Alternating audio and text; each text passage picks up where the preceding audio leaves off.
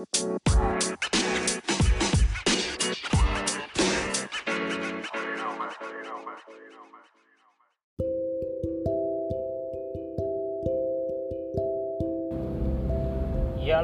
Hoppers, gimana kabarnya? Semoga kalian semua sehat-sehat selalu dan semoga kalian juga sangat-sangat diberkati lewat apa yang telah saya sharingkan lewat podcast-podcast saya. Feel free untuk kasih komen, like ataupun pertanyaan ya, questions um, lewat Twitter ataupun lewat IG.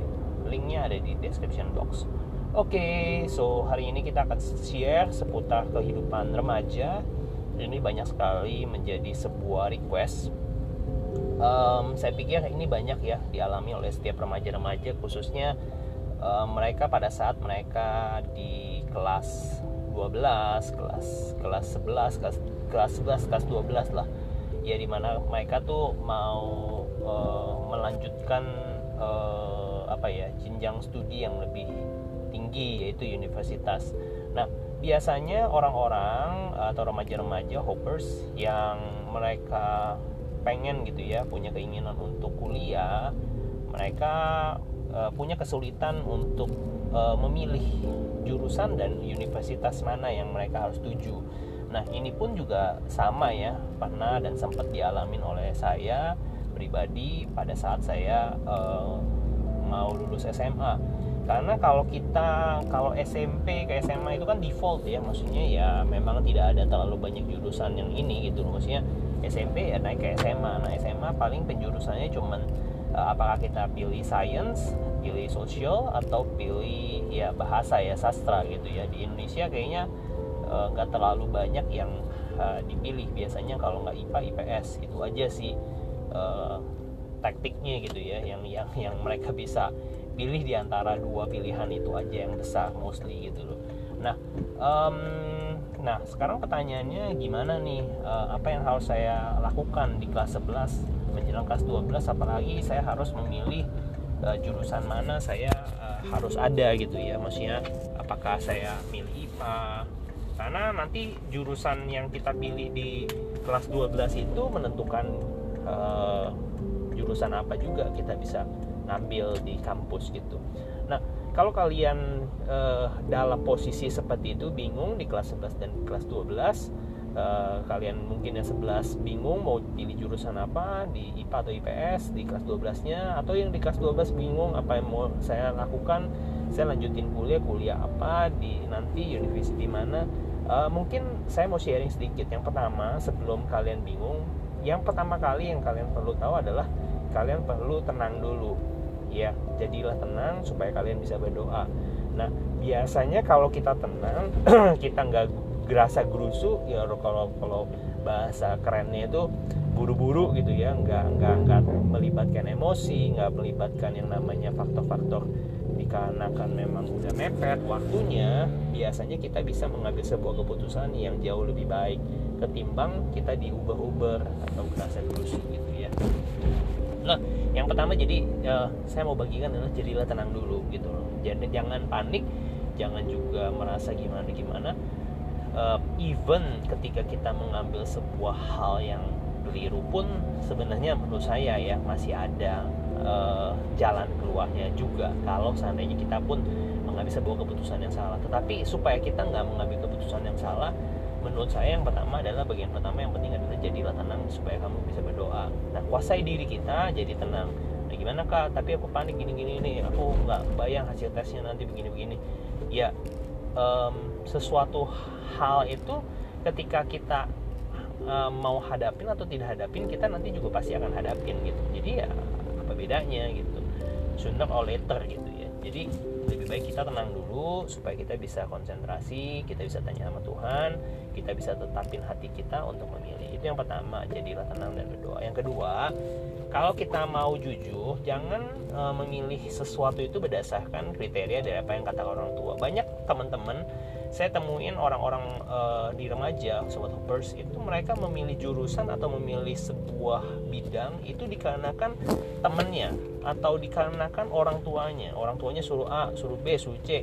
Karena bagus karirnya ini itu ini itu. Menurut saya ada benarnya tapi ada juga yang nggak benarnya. Ada benarnya mungkin orang tua punya pandangan memberikan gambaran. Karena anak-anak atau remaja kita nggak bisa melihat ke depan itu e, pola persaingan ataupun dunia usaha seperti apa sih? Nah orang tua berusaha menyampaikan lebih dahulu atau lebih awal. Jadi kisi-kisi atau trailernya kira-kira seperti apa gitu. Kalau kamu lakukan pekerjaan ini nanti kamu begini begini begini begini. Kayak sama kayak papa saya dulu dia bilang kamu ya, ambil hukum aja karena kalau jadi pejabat buat akte tanah kamu pasti banyak uang. Kerjaannya bagus enak dan lain sebagainya. Padahal saya nggak suka hukum. Saya juga nggak suka yang berurusan dengan hal-hal yang berkaitan dengan hukum sih. Jujur jujur aja gitu.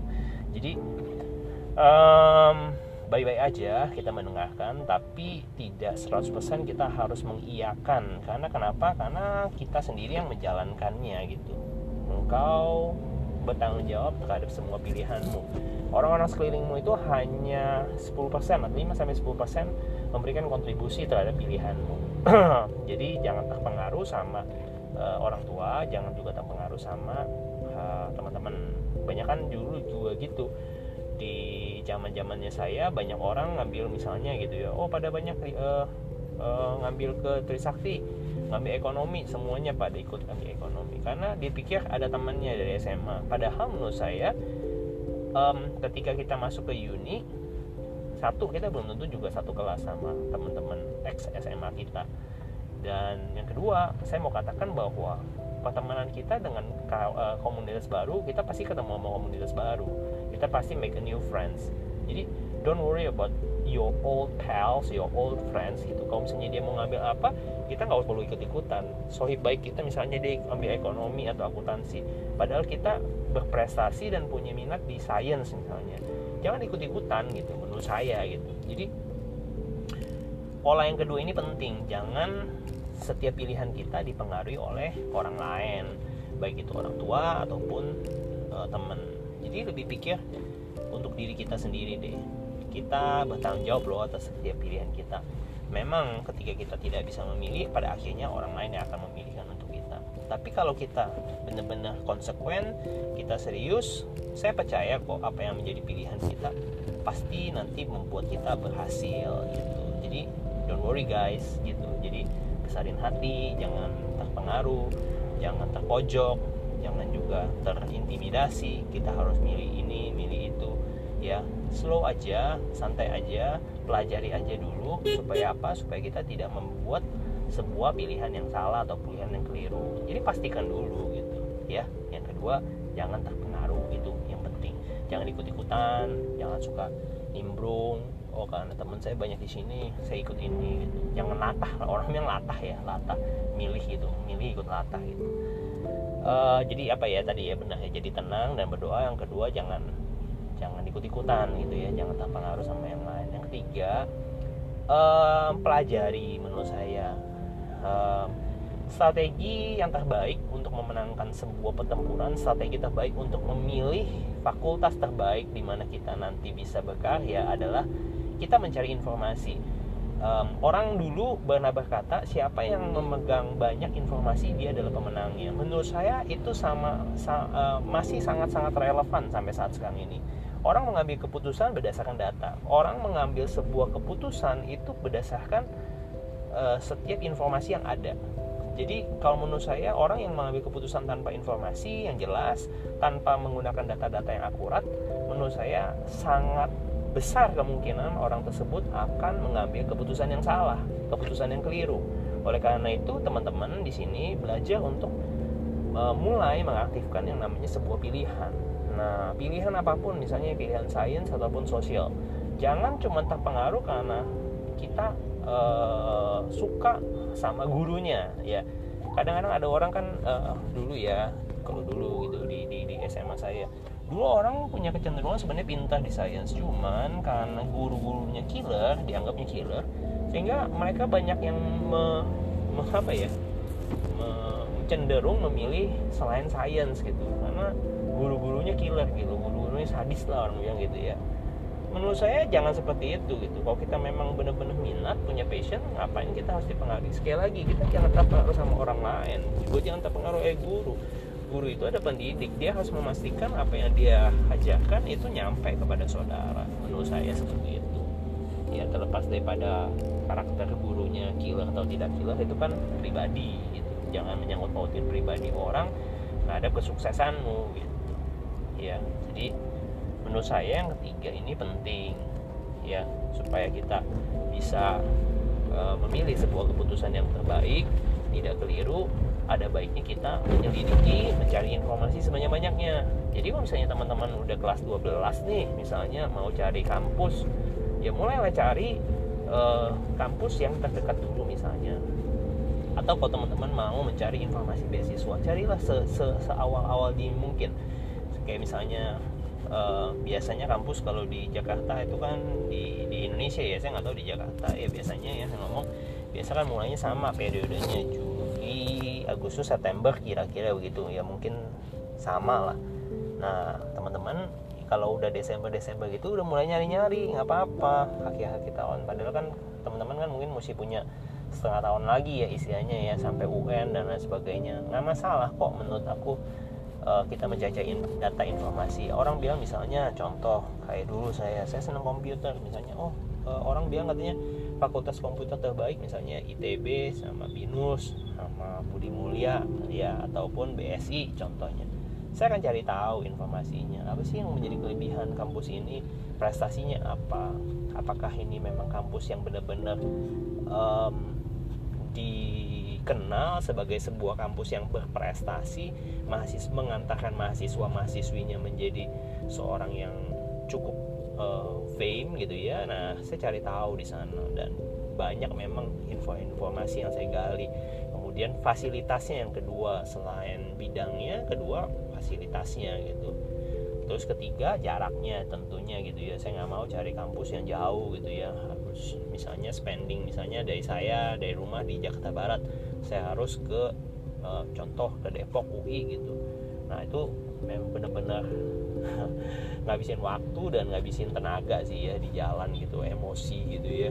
Jadi menurut saya ada baiknya kalau teman-teman memang mau merencanakan untuk kuliah jauh ya pikirkan untuk alternatif kos ya tinggal di dekat-dekat kampus gitu ya ini ini cuman sebagai sebuah pilihan aja sih.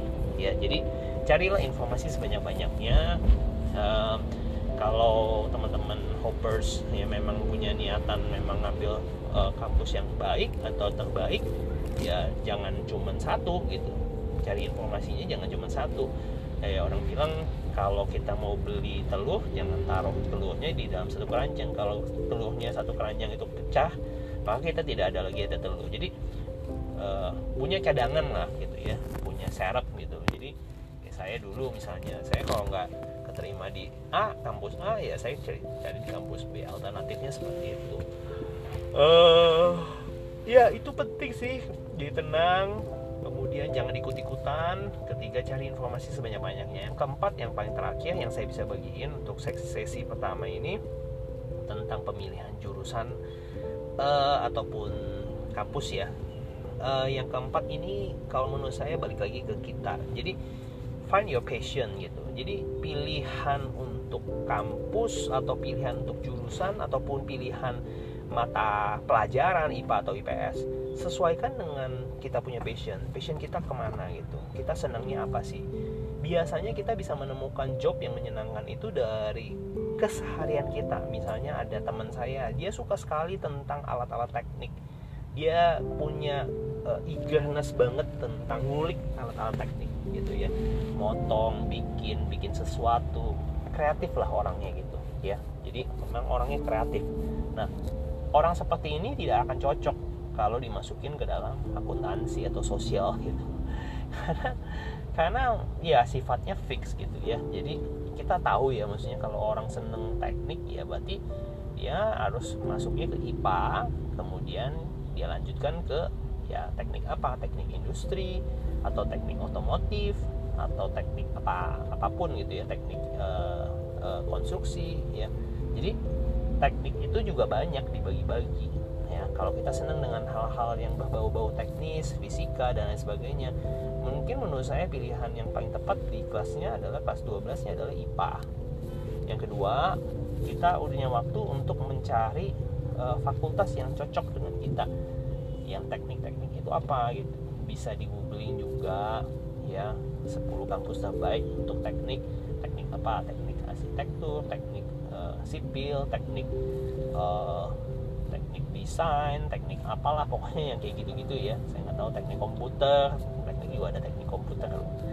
Ya. Jadi um, ya itu sih. Jadi kita harus menyesuaikan dari hal-hal yang menurut saya uh, passion kita gitu minat kita lah orang bilang. Kalau orang minatnya di A kita kasihnya di B itu penderitaan sekali sih menurut saya gitu.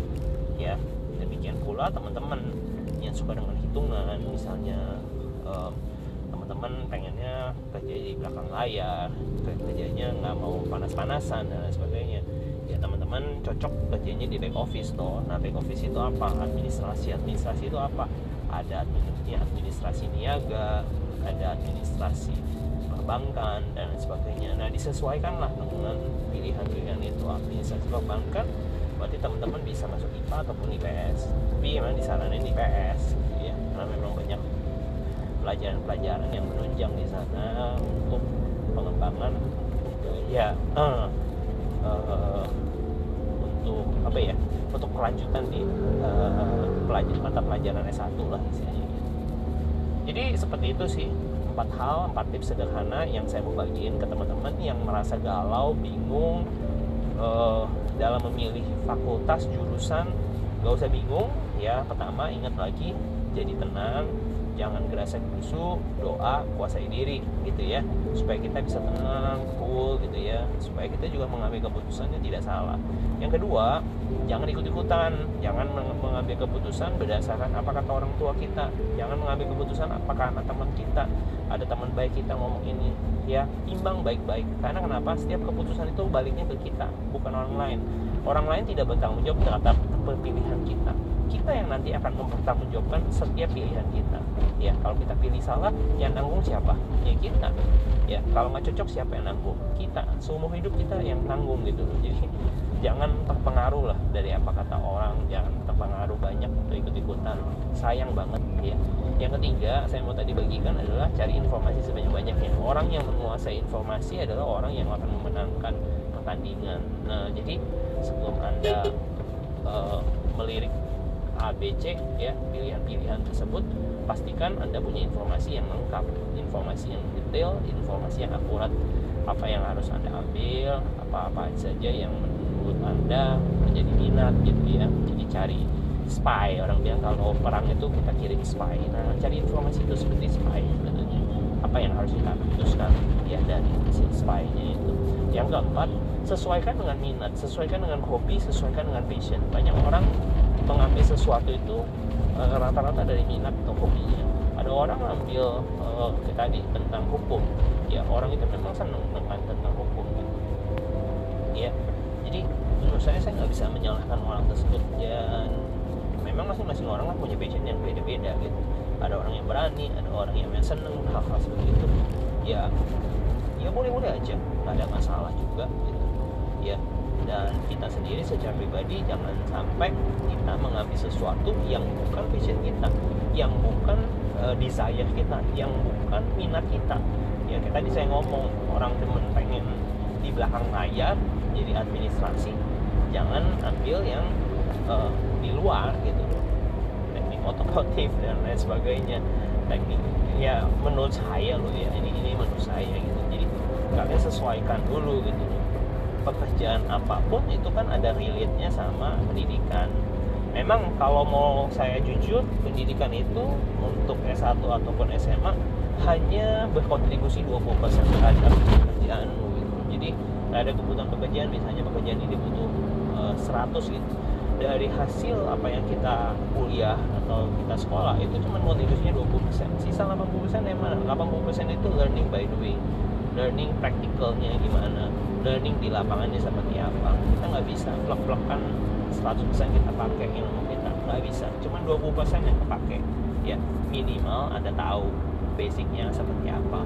Minimal anda tahu cara berpikir secara logikanya seperti apa. Di situ anda benar-benar diajar dan diuji melalui pendidikan akademis ya menurut saya itu sih teman-teman hoppers semoga apa yang saya bagiin ini membuat anda tidak galau. Share podcast channel saya ke teman-teman yang memang lagi galau di kelas 11 dan kelas 12 dalam menentukan jurusan mencari informasi kuliahan.